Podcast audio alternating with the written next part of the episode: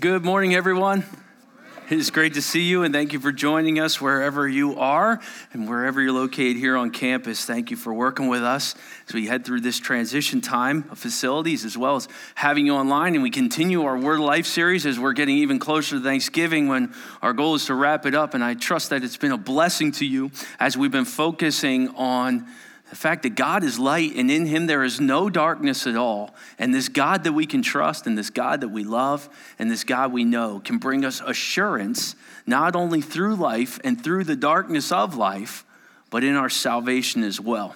You know, I think all of us can remember a season in our life or a time when we found ourselves scared at night.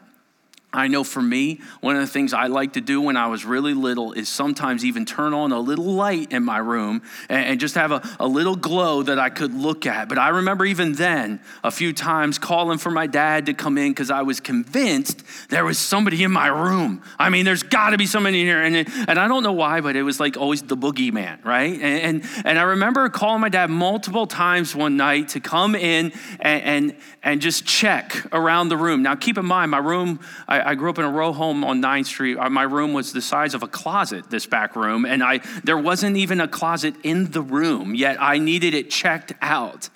And I remember him specifically saying, Look, bud, that's like the fourth or fifth time. The only boogeyman that's going to get you tonight is me if you don't go to bed. And I remember thinking that's a pretty good reason to go to bed. And, and, and I would stare at that light and kind of slowly drift off and go to sleep. But that would not prepare me for the terror I was going to face at the age of 20 at a camp I was working at. You know, this dock looks all nice and friendly, but this dock was one of the experiences that brought terror to my life. Oh, yeah, the kids would go in and they'd play in the kayaks during the day and all that stuff like that. But the dock had lights, and the lights needed to go off.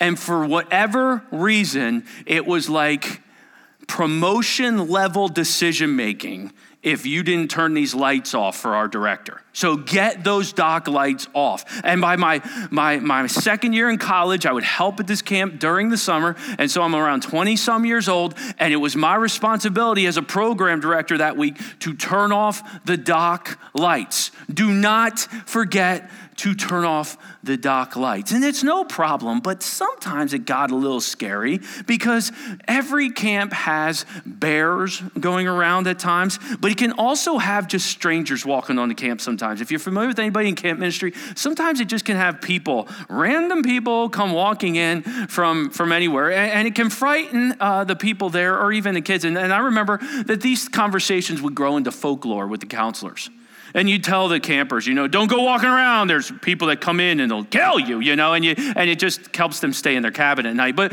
but I was the one of the jokesters doing that, but it's uh, not funny when the jokes turned on you, right? And you're the one who's scared. Now, now the dock and the chapel, which we would often have our nighttime worships, uh, we're a good two football fields away. In, in, fact, this was the chapel. It was down here in the corner, and then over more towards the clearing area over there, even across a road, um, was the dock. And so there was a significant distance of extremely wooded area. Oh, a couple hundred yards, but at night, especially if it was dark, very scary. In fact, in fact, there was a part where you had the road, and then you go into the darker areas that was a little bit more steep of a climb. In fact, I mapped this out and impacted my life so much. Down at the dock was over here. I had to trek. This was the trek back to the chapel. So you can see the dock and you can see the chapel. Okay, okay, and here's what happened. See, here's a here's a nice shot of the chapel at night. It had a beautiful glow to it. And, it was an A-frame chapel, and the kids were in there, and I think it was middle school week. And uh, we're in the back, and we're singing, and worship's starting up. And, and one of my friends goes, "Hey, Chris, aren't you supposed to go turn off the dock lights?" Ah, yeah. You coming with me? No, I got to stay with the kids. You know, they're a little restless tonight. I'm going to stay with the kids. You go. All right, well, that's fine. Because we would get on these things, and I remember this one. I don't know if somebody had rigged it up or whatever, but we kind of had like a spotlight plugged into the battery of the of this golf cart. And so I would drive the golf cart down, it was no big deal, and I would turn off the dock lights. But I noticed on my drive down, the, the, the, golf cart wasn't going as smooth as it usually did. And my flashlight was kind of blinking in the front. And so I had some concerns because I forgot my lantern. You see, I had this lantern I like to hang up, and this is obviously not the one, but we had this lantern, and I put it in the tents, I put it in the cabins, and I like to have it with me. Now, if you're younger here, you're going, why don't you just use your cell phone? Because we didn't have them. we needed these things. And so you'd put this in a spot where you could carry it, or we'd have our flashlight. But the lantern often bigger glow, and so a lot of kids could walk under its glow versus a single flashlight. So I don't have my lantern, and, and, and now I'm on a golf cart that's kind of dying, and I'm headed into the dark woods of the dock. I pull up. I go, oh my word, I got to turn the dock lights off, get back to that golf cart, and race back. And kids, you know that feeling when you just know somebody's behind you about the second stair on the way up to your bedroom? That's kind of how I was feeling. There's somebody out here. And so I was getting a little intense. I got I got to get back. And, and I could still faintly hear the kids singing in the chapel, which was reassuring. So I get my golf cart and it doesn't go. It doesn't go. I'm going to have to go at this in the dark. And so I start walking back. I get to the road. I'm still feeling pretty good. I've got my eyes adjusted to the stars, but now the darker area comes in the rougher terrain. And as I head up the rougher terrain, I start thinking about those people that sometimes meander around the campground.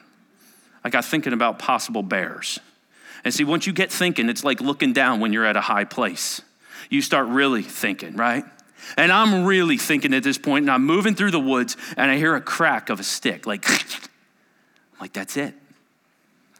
48 hours. Uh, what, I mean, I am on that show. I'm, I'm going to die. And, and, I'm, and I'm trying to get my bearings, and I can kind of hear the kids singing. I see a slight glow through the woods of the chapel, and I start moving towards it. But I look to my right, and to this day, I've had counselors, Chris, you really didn't see anything. I'm telling you, come on, there you kind of like, okay, your mind kind of dramatizing. I look over, and I see this guy in the woods just looking at me and I start running.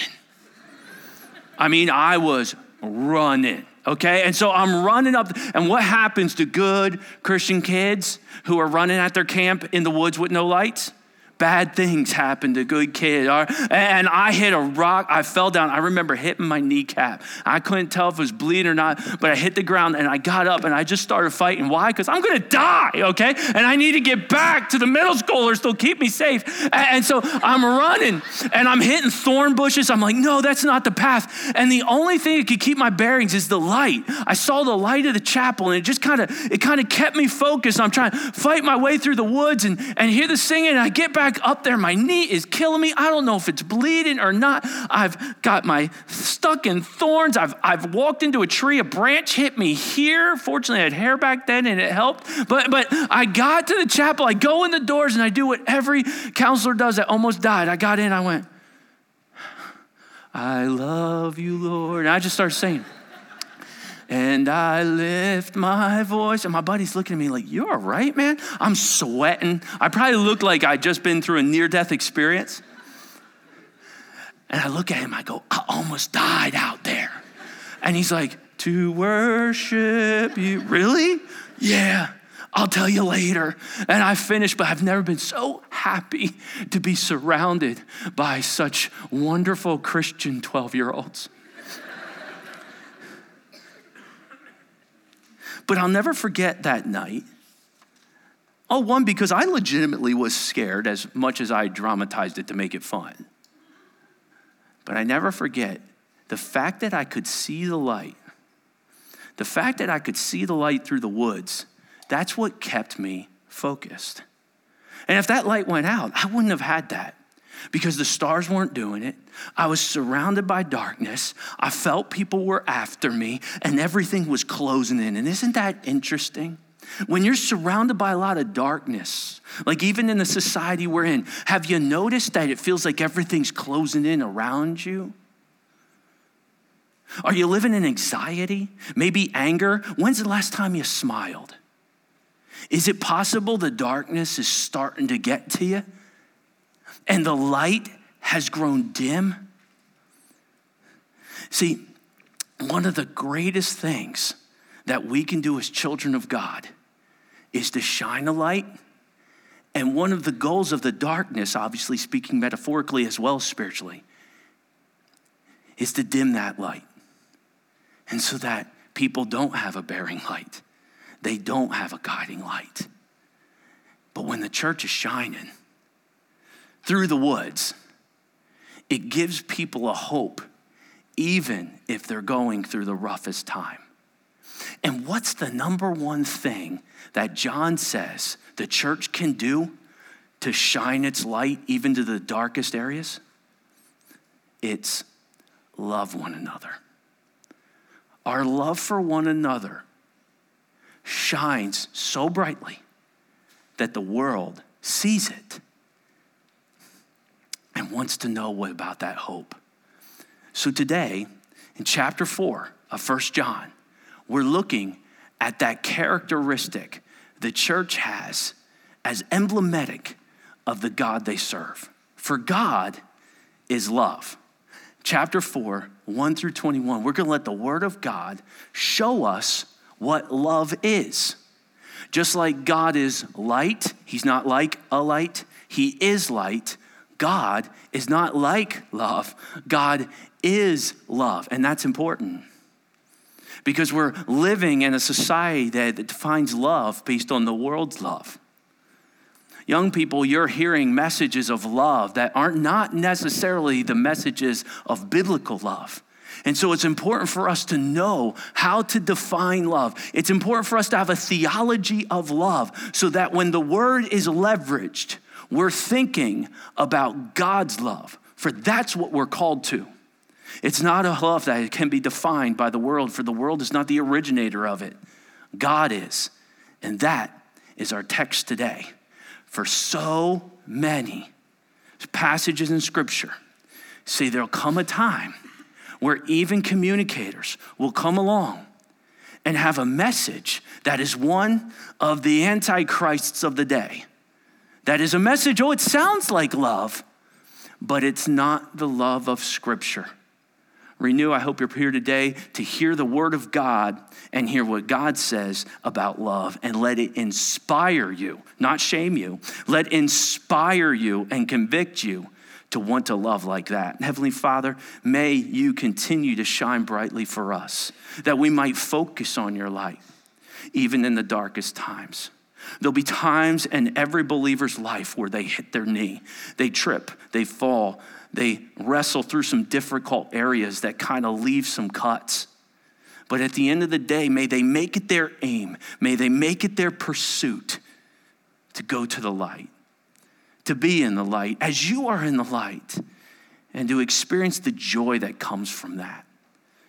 For God, I believe we're in a time period where a lot of, a lot of Christian people have lost their light and have replaced it with anger and bitterness and frustration and hurt and judgment, and shame.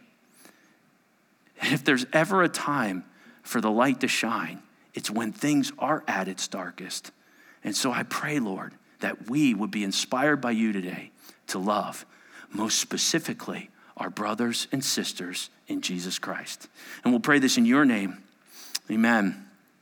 Now, now, John starts again in this chapter, although speaking about love, he says, I want you to watch for the spirits of the age. I'm going to read it to you. In chapter 4, he says this Beloved, do not believe every spirit, lowercase s, but test the spirits to see whether they are from God.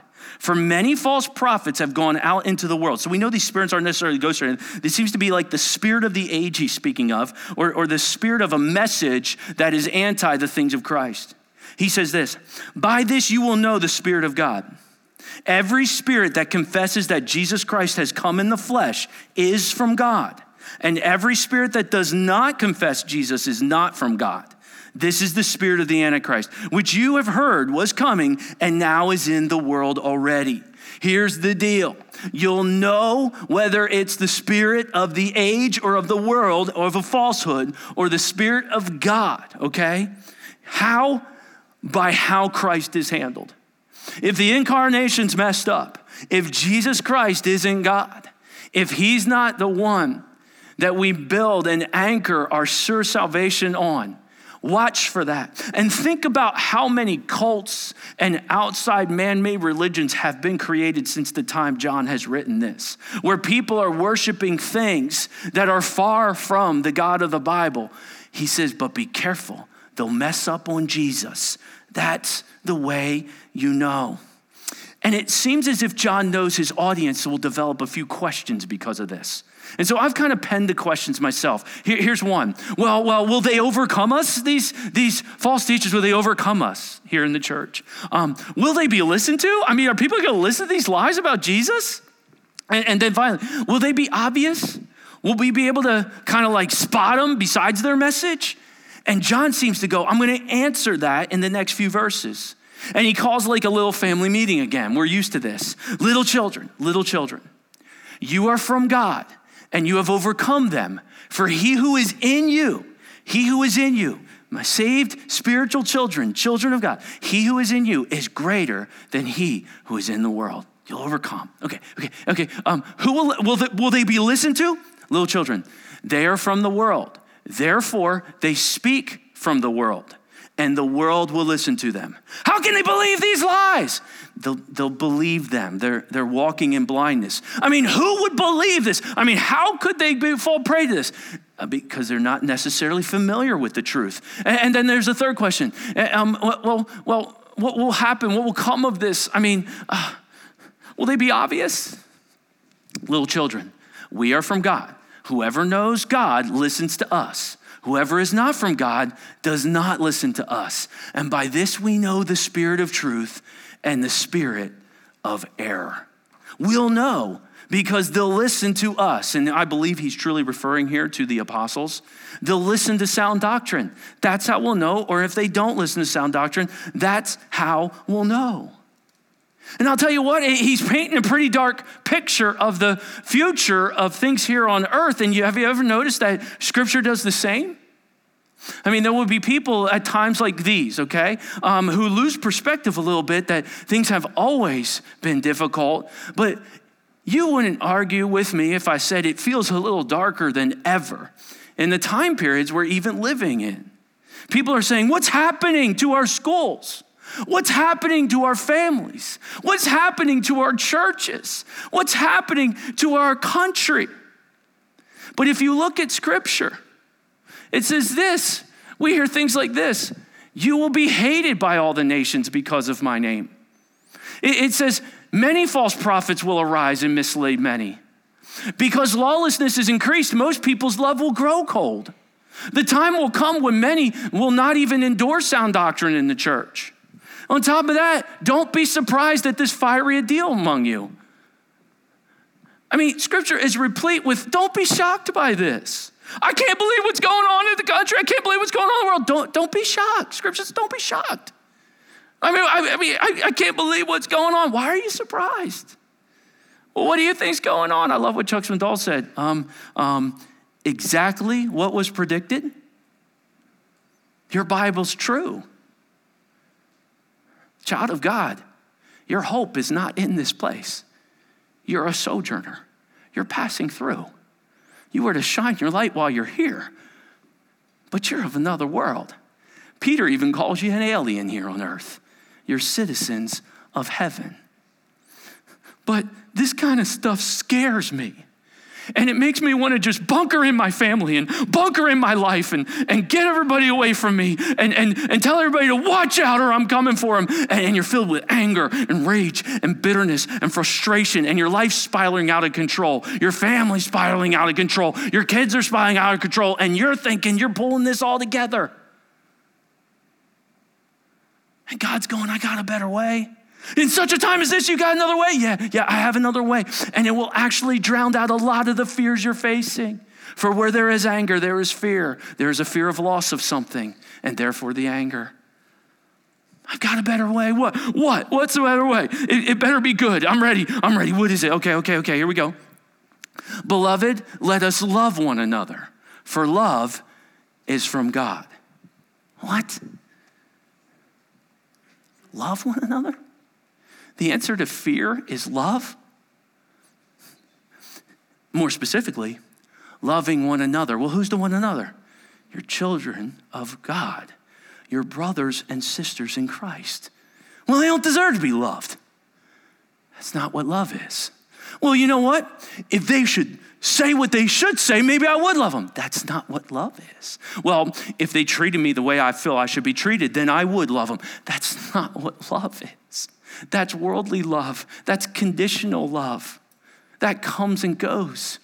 When God says love, He's talking about a divine love, an otherworldly love. And if you don't have a loveology, you'll think his love is based on what the world does. And, brother and sister of Christ, don't fall trap to that love. It will lead to tremendous consequences. We need to love like Christ, starting with our brothers and sisters in Christ. And I'll tell you what, there are some people, I'm sure I'm included, who are hard to love. We talking about this right before Thanksgiving, Chris, when all the family comes? Yeah, why not? There's people in your family are hard to love. There's people you know that are hard to love. Has the Holy Spirit tapped you on the shoulder right now with a name of someone that is a child of God that's hard for you to love?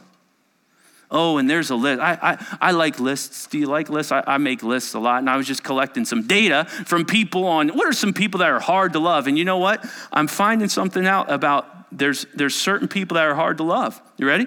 All people seems like are hard to love. Every single Okay, I, I, here's some people. How about this? I'll, I'll, just see if I rub some toes here. Okay, I, I think I'm gonna get everyone here. Okay, disrespectful people. Oh man, disrespectful young people. Oh yeah right? Um, um, um, um, judgmental people. Well, that's such a shame you guys did that. I am so disappointed. right, right. Yeah, right, right. Angry people. I'm outraged about this. You're out of control, buddy. All right, have a good day. All right, all right, all right. How about this? Wimpy people. Oh, they're so weak. They're so, so stand for something. Yeah, like calm down. Okay, okay, okay. How about demeaning people? Well, you know, as the executive director's assistant, I needed to tell you. I know you don't understand. Mm-hmm. Okay, right, right, right. All right. Am I getting to anybody? How about lazy people? Oh my word! Somebody work around here. I can't find any good employees anymore. Okay, how about how about achiever people? We need to be at every event. Get in the car. We're going here. We're going here. Nine events every weekend. Okay, okay. Uh, um, how about how about whiny people? No one ever cares about us. I mean, ever, we always get left out of everything. Um, uh, uh, how about cocky people? I don't even care what you think. Okay, buddy. All right, all right. Okay. Uh, how about gossipy people? Oh, let me tell you something. I got to tell you something. Oh, I got to tell you something. Why are we whispering everywhere we go? How about stubborn people? Oh my word, my dad is so stubborn. How, how about how about celebrated people? Oh, they're so awesome. Oh, they're so awesome. Okay, right? Right? Entitled people, narcissistic, snap, snap, snap, snap people. How about unloving people? It's people who don't love you. It hurts. It hurts. It's hard to love someone you know doesn't love you unless you know divine love. For divine love is different than the love of this world. And that is the love John used there in his text. He used the word agape, specifically in verb form, agapeo, which means love, unconditional love, self giving love, self sacrificial love. You see, the world uses the word love very simplistically. But if you understand the Greek, you know that the word love is multiple. There's multiple words for love. Agape or agape is divine love. Phileo is brotherly love. You can see where you get Philadelphia out of phileo. Eros is that intimate sexual love. That's often the love the world's talking about. We understand brotherly love. We understand sexual love. These are all loves that are in Scripture. But the love that John's calling us to is agape. I made it yellow, not red, for it's different than the love we often know. For this love is unconditional. This is my first point when it comes to loveology. Out of six points I want to shine a light on that God's love is unconditional. God says this Beloved, let us unconditionally agape one another. For this love, this agape love, is from God. He is the one who shows it to us. He is the one that authored it. He created it. Now, I'm going to date myself, but when I was in third grade, there was a superstar on the radio. You might have heard of him. His name was Michael Jackson. Well, he was kind of known at that time for something called the moonwalk, which I perfected as a third grader. And in the halls, I was even asked at times, Chris, show them your moonwalk. And I'd start, oh, I'd start. And I'd start moonwalking. And I have one of my classmates say, Chris, you do it better than Michael Jackson. And so I'm over at Guth Elementary getting it on. I mean, people are like, do your moonwalk. It was Percy Elementary at the time. And I'm just, I'm doing my moonwalk for my third grade class. We even named our pet rabbit Michael Jackson.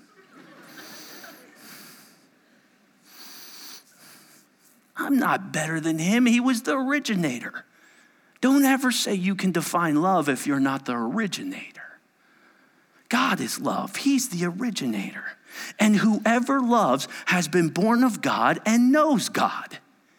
If you have been born of God, you know God. And anyone who does not love does not know God because God is love. You're saying, so if I don't love my brother or sister in Christ, I'm not a Christian? This is the part where it's important in our hermeneutics to understand something about First John if you're only joining us this week. John's talking about aiming at something. John's talking about practicing this way. Christians, we will make mistakes. And we will sometimes be very angry for a season or harbor vengeful, mean thoughts about our brother and sister in Christ. There will be times, it doesn't necessarily mean we're unsaved. We're going through a season where we might be walking in a little darkness and we got to get back in the light. But this is something that doesn't happen, John says. If you know God, that means you're abiding with Him. If you're walking close with God, you're in His Word, you're in His prayer, you know the scriptures. Anyone who does not love does not know God then. You're not close with God if you're currently not loving a brother or sister in Christ. Why? Because when God's love is close to you, it's transformational, it changes you.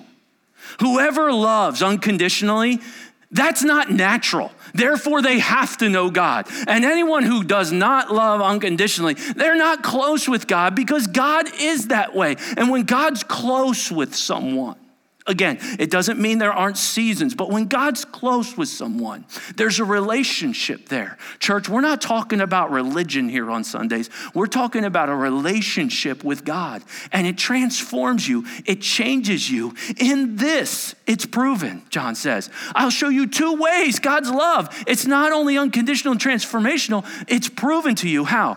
In this, the love of God was made manifest. That means to come to light, that we could see it among us that God sent his only son into the world so that we might live through him.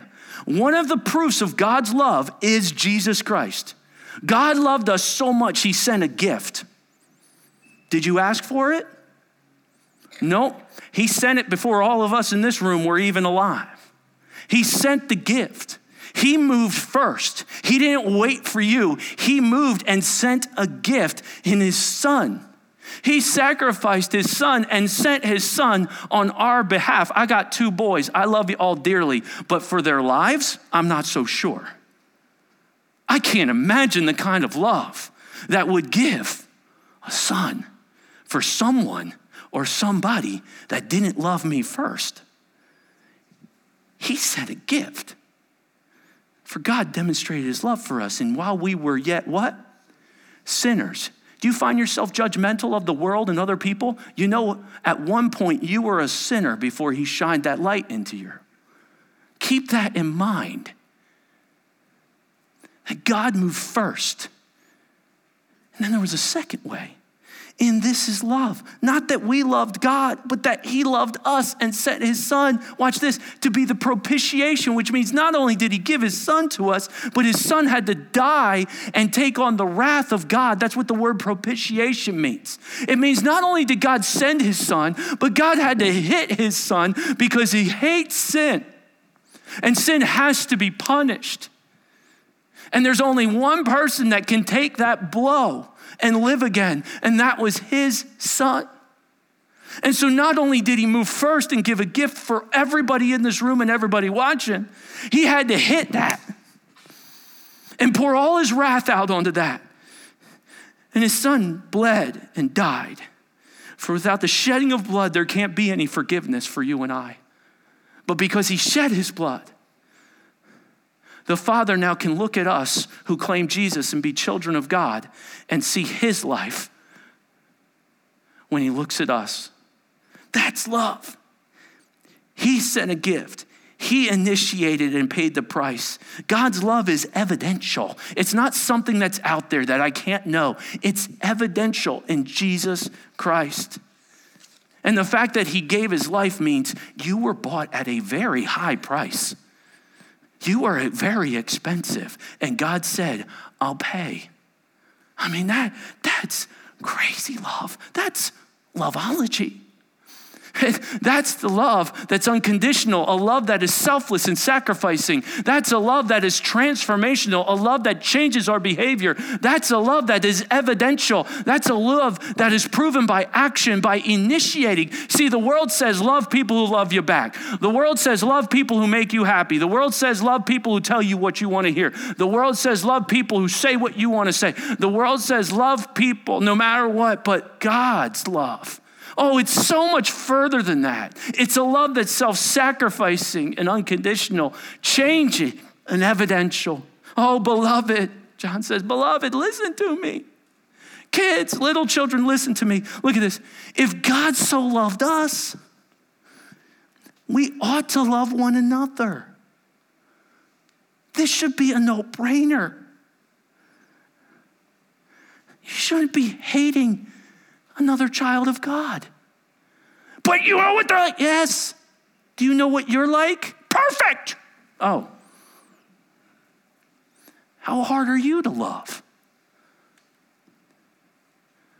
Why are you doing this?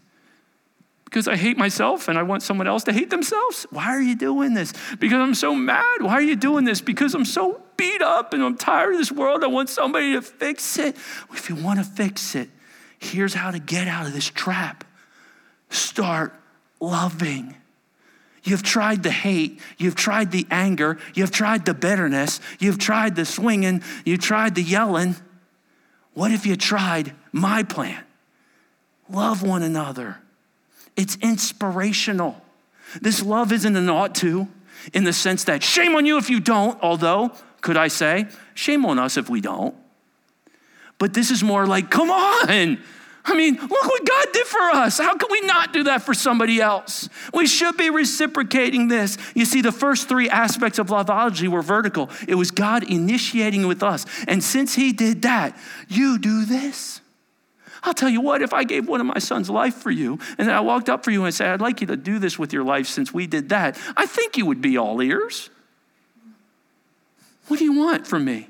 Hey, live this kind of love out. But people aren't very loving, I know, and that's when you're to get tested the most. But they don't deserve it, I know, and that's when you're to get tested the most. But it's inspirational. You're following God because no one's ever seen God. They haven't seen him yet. One day you will, he's already told us. But no one's ever seen God. But if we love one another, God abides in us. When we're loving one another as the family of God, when we're treating each other better than we deserve, when we're loving unconditionally, when God is transforming our prayer life and our time with God, that it makes us want to love someone that's even unlovable, the world sees that. God's love is abiding in us and it's perfected in us. That word perfected means doesn't come to a state of perfection per se, but it means it comes complete. It comes where it's been aiming at a goal that becomes complete that people can see. It's displayable, God's love. If we love one another, it kind of shines like a chapel in the woods. People are like, wow. When we gossip about each other, when we slander one another, when we criticize one another, when we beat up on one another, you realize you're beating up on the people who all drove in to renew today when there's some hundreds of thousands that didn't? You're beating up on your home team. And aren't we so good at friendly fire? We all came here prayerfully because we love Jesus and we love the Word of God. When we display love to one another, oh man, the world sees that. You know, they take meals to people when they're sick. You know, they write cards to one another. Did you hear that they have a benevolent fund? They give out thousands to people that in their time of need. Did you hear they built a, a facility on the Ridge Road to free, free meals, give out and counseling to people in need and meet people where they are and even help people sometimes off the streets? I mean, what's up with that? That's like city on the hill stuff. That's displayable. And that's so important for us to be doing because they're watching too. They're watching how we love one another. John says, This is why we know we abide in him.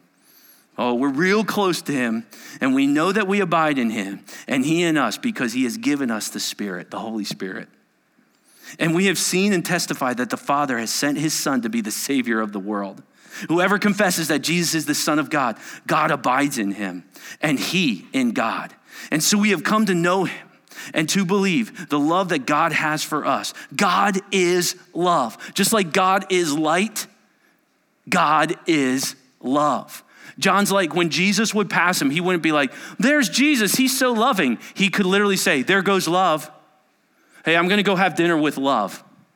Because love was manifested in Jesus, and God is love. And whoever abides in love abides in God, and God abides in him. By this is love perfected with us, so that we might have confidence for the day of judgment. One day we stand before him, and if we have done our job loving others, we're not going to fear condemnation. There is no condemnation for those in Jesus Christ. But there does seem to be an element of shame that we didn't do more for him while we were on earth. And I think one of those areas where we're tested the most, especially in times when we're surrounded by people who we might find unlovable, is how we shined our light. Because as he is, so also are we in this world. Church, in this world, children of God, we're like Jesus. And you, factory worker, may be the only Jesus the guy next to you meets. And you, teacher in the elementary school, might be the only Jesus the other teacher in the lunchroom meets. And you, entrepreneur, might be the only Jesus that someone encounters. And you, brother and sister in Christ, you might be the only Jesus. From a little kid who knows Jesus all the way to a senior saint in a nursing home. You might be the only Jesus they meet. So, do you reflect him well in even the darkest times? That's how we can drown out fear. For the wolf's goal is to make you angry, upset, and frustrated, and mad and ticked off and bothering people and yelling because his goal is to make your light dim. In fact, he would love for you to hide it under a bushel. No! You all grew up yelling. I'm going to let it shine. But we hide it under a bushel when we don't love one another. But on top of that, believer, there is some major, major, major good news, even in time of darkness, for the child of God who chooses God's path of love.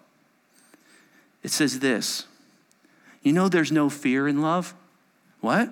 There's no fear in love. Well, I, have been in love and I've been in love. We're talking about divine love. There's no fear there. But perfect love drives out the fear. Because fear has to do with punishment, thinking forward to a future without God necessarily is the overall context. But the one who fears is not made perfect. But the one who fears is not made perfect in love. You see, the one who fears is made perfect in love. I think of the, the perfect love that I'm wanting in my own life to drive out fear. When my wife and I were, were first married, we'd have the lights on. We'd leave a little light on in the house, okay? And, um, and uh, she would um, say every once in a while, Are you coming home? You coming home tonight? And we didn't have any children yet. And I'd be like, yeah, I'm coming home, but we got two more games at the church. We're playing basketball. It's Like, come home, it's dark. Okay. And she would tell you when she was in high school, she had a season in her life where she watched way too many horror movies and she regrets it. She even talks to teenage girls to this day. She's like, I messed myself up so bad doing that. Okay. Because I had all these things. She says, she tells a story one time how she drove home, drove up the driveway, turned and went down the sidewalk with her car didn't run that by her dad, stopped the car and ran into the house because she was so scared about a movie she had watched. Okay, it kind of messed her up. Well, a lot of our horror movies find their realm in the in evil things, right? And so it kind of made her very scared. And so she would be quick to say, "Could you come home?" Because you know, you know, she's not living at home anymore. She put her trust in Chris Heller, which was scary enough for anybody, right? And, and so I'd be like, "All right, I'll come home." But but once we had kids, I didn't get that call as much. You say, yeah, because she loves the kids more than you, Chris. And that's probably true. But she even said herself, I'm not scared anymore. Why? Because it's all about taking care of them now. The focus is no longer on me. I want to make sure they feel safe. I want to make sure they have a good night's sleep. I want to make sure I take care of them and get their snack. And that love that she's pouring onto them has taken all of the focus off of herself because love, that's what it does. It drowns out fear. But on top of that, it's confirmational for us. It's a fear that goes away knowing I am loved by God. And one day I will see him, remember last week, face to face. Loveology is like a light that shines into our light. It's unconditional, it's selfless and sacrificing. It's transformational, it changes our behavior the more we know God. It's evidential, it's been proven by his initiation of sending his son. It's inspirational, it inspires imitation by his children. We want to love because we love God. It's displayable, it's a love that is witnessed in his children, and it's confirmational. It's a love that brings calm assurance. There's nothing better as a parent bringing assurance to a child who feels fear. And God says, My love can bring you assurance. But I want you to be aiming at it.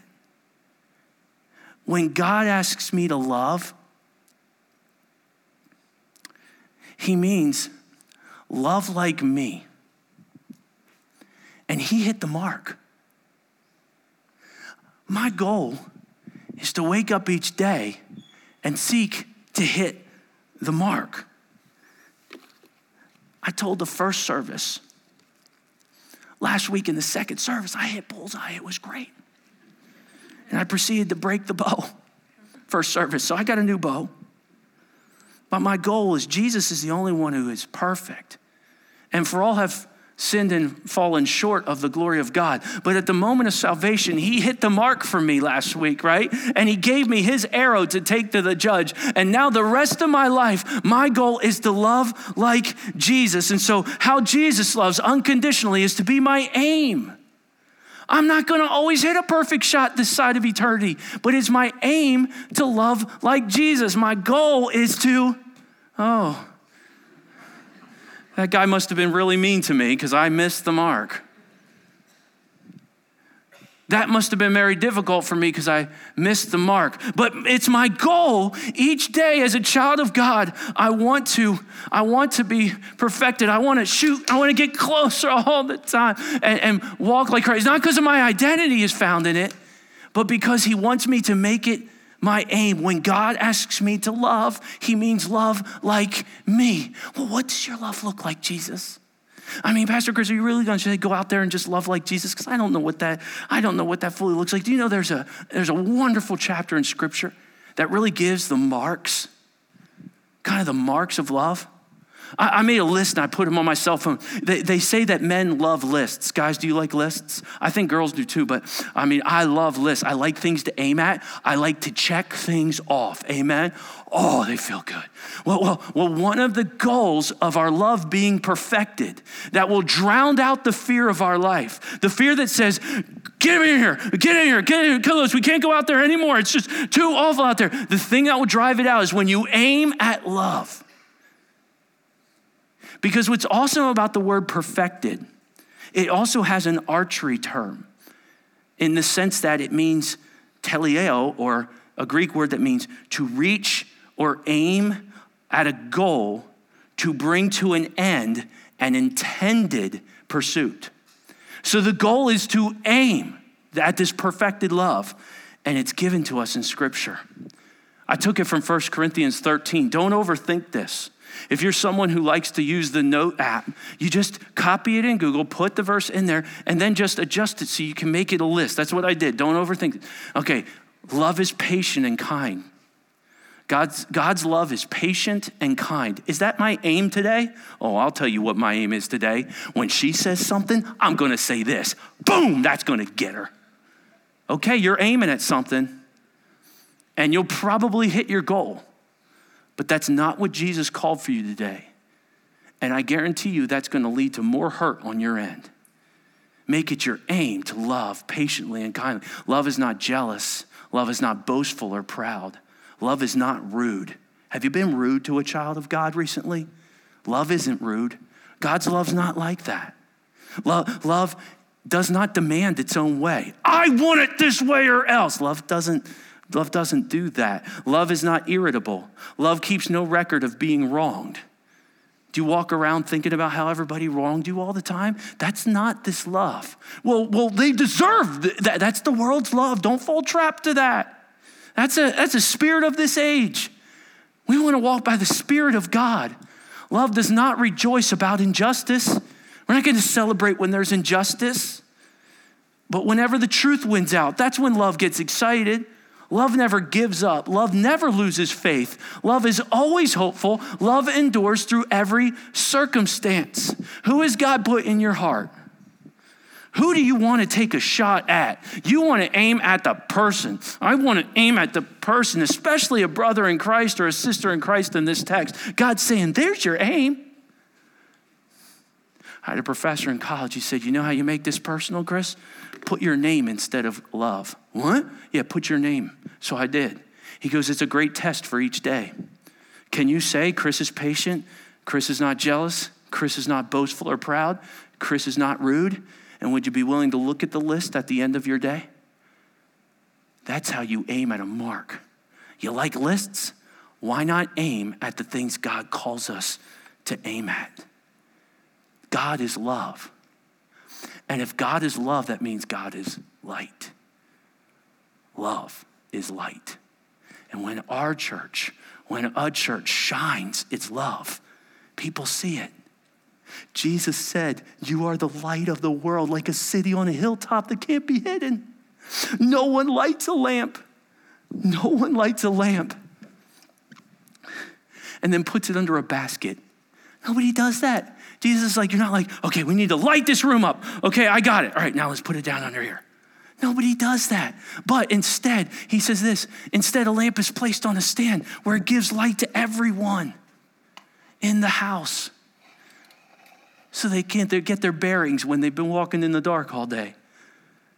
So they can get something to guide them when they hear so many other paths. In the same way, let your light shine before others that they might see your good works and give glory to your Father who is in heaven. It doesn't say, let your light so shine before others that they might see you fight with one another and yell with one another and argue one, uh, with one another. It says that they might see your good works and give glory to you? No, to God in heaven. And so if we are the light, then we, I'll borrow a term from John, ought to shine. That's how you push back the darkness. You don't push back the darkness by joining the darkness and joining the paths of darkness and joining the ways of darkness. You push back the darkness by shining your light. And your love shines in even the darkest places, and the dark cannot overcome it. Lighthouses provide two kinds of light they provide a guiding light, and they provide a bearing light. They provide a guiding light in that those who see it, they can navigate their way even when life gets super hard. The Barcelona Olympics, Olympian was headed around the final bend. as he was rounding the bend in a large lead, you could see on the camera, he grabs the back of his leg, and every runner knows he tore his hamstring. He fell to the ground, hurt himself. He's laying on the ground, and the runners are coming, and he's clearly no longer going to win. And you can watch him.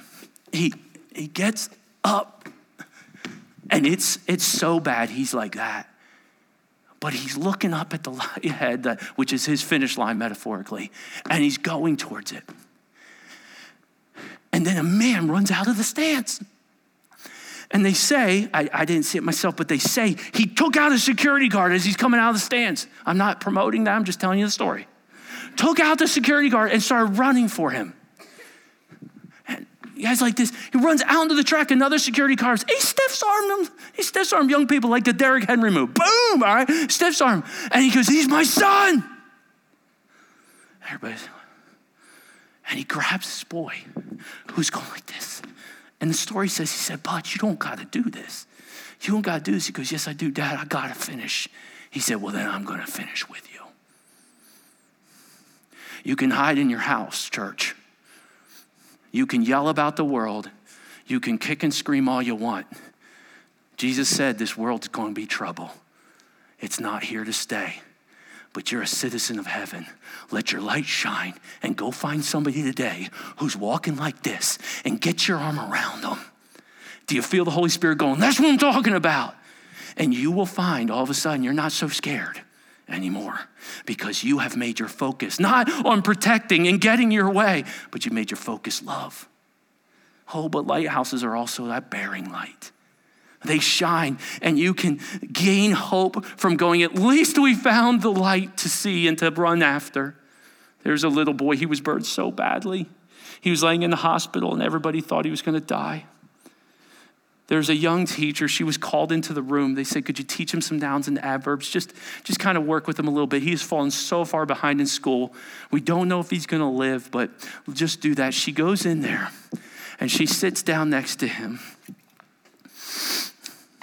And she gets out her book and she starts teaching him nouns and verbs, and she's looking at him, and they did not warn her for how bad he was. And she taught him nouns and verbs, and he didn't really respond much. And she felt like such a failure as a teacher. Any teachers here? She felt like such a failure. She walked out, she left, she just walked down the hall going, I don't even know if I made a difference. I mean, this little boy, he's not going to make it. Two days later, it was her time to come back, and she came walking in, and the nurses met her. They said, What did you do for him? She said, What are you talking about? What did you do for this boy? What are you talking? He's sitting up, he's been eating, he's waiting for you to come. Huh? I don't know. Ever since you met with him, come in, come in. She comes in and he's sitting up. He's going, Is it time for nouns and verbs today? She said, Yeah. And they said, What, what, what is it the difference? He goes, Well, I figured they wouldn't teach nouns and verbs to me if I was going to die. So that means I'm going to live. And that little light of hope, where that teacher thought she was doing nothing, was changing someone's life. Keep punching that clock, even if the guy next to you, guys, never says anything. Keep working that drill for Jesus Christ or hammering that board for Jesus Christ, even if nobody says anything. Teachers keep teaching, even if the kids never give you feedback. Preachers keep going, even if everybody's telling you what you should do and what you're not doing good enough. Hey, keep going, Sunday school teachers, even when you feel like you're so tired and you're thinking about stopping. Small group leaders, hang in there because you don't know what light you might be shining that is a bearing light for somebody else. When God says shine, church, it's not a shame, it's going, I want to use you. Don't hide it under a bushel of frustration and anger about the dark. I told you the world would fall apart, but you will overcome, for greater is he who is in you than he who is in the world. Church, don't be a bushel believer. Shine. And all the more as you see the day drawing near for it's one of the affirmations of your salvation. We love because he loved us. And whoever claims to love God yet hates his brother or sister is a liar. For whoever does not love their brother and sister whom they have seen cannot love God whom they have not seen. John finishes and says, Guys, this is a commandment Anyone who loves God must also love their brother and sister in Jesus Christ. Put the arrow down. Don't let the devil win. Every child of God makes mistakes. Every child of God will fail you. Every child of God will mess up. But a child of God is on your team. And you might be as just as difficult to love as you're finding it to love them. And so love them like Jesus. We've got one more week to go in our series.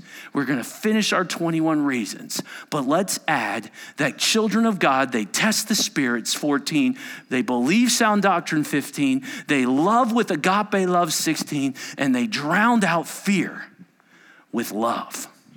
Church, we haven't been called to hide it under a bushel. We've been called to let our light shine.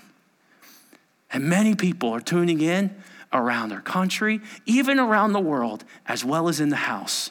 And may this play be a place that is a beacon of hope, but also a place where people say, I'll tell you what, those people love each other well over there. And may it start with you. I was frustrated, grumpy, and mad at my role on my sports team. And so I wasn't giving it my all and I was making everyone understand my anger. And my dad said to me, If everybody on the team behaved just the way you're behaving now, what would the team be like? I didn't always like him when he did that. If everybody in the church was behaving the way you're behaving right now, what would Renew be like? I want us to think about that and be inspired to go. Not today, devil. I'm going to shine my light. Who needs a hand and who needs some love? When I walk out of there, I'm making it about others. And you will find the fears of this world grow strangely dim in the light of his glory. And what? Grace. Jesus, help us live like you. Help us not to define love through the definitions of the world, but may we define love through your definition. You're the author, you're the originator. You moved first. While I was yet a sinner, you died for me. You sent your son Jesus Christ to be to be cruelly treated, beat up, mocked, punched, hit, bled. But somehow you were pleased with it because this was the way that that innocent blood could be shed so that forgiveness could be offered to everyone in this building if they would call upon the name of the Lord with their mouth and believe in their heart that he is Lord. May they repent and turn from their sin. And may they call upon you to be their Savior and Lord. And may you shine a light into their hearts that will glow in them for all the world to see, so that they might not be crippled by the fear of the darkness, but instead overcome the darkness with a very bright light. We pray this not only for each individual here who knows God, but we pray this for our church. In Jesus' name, amen.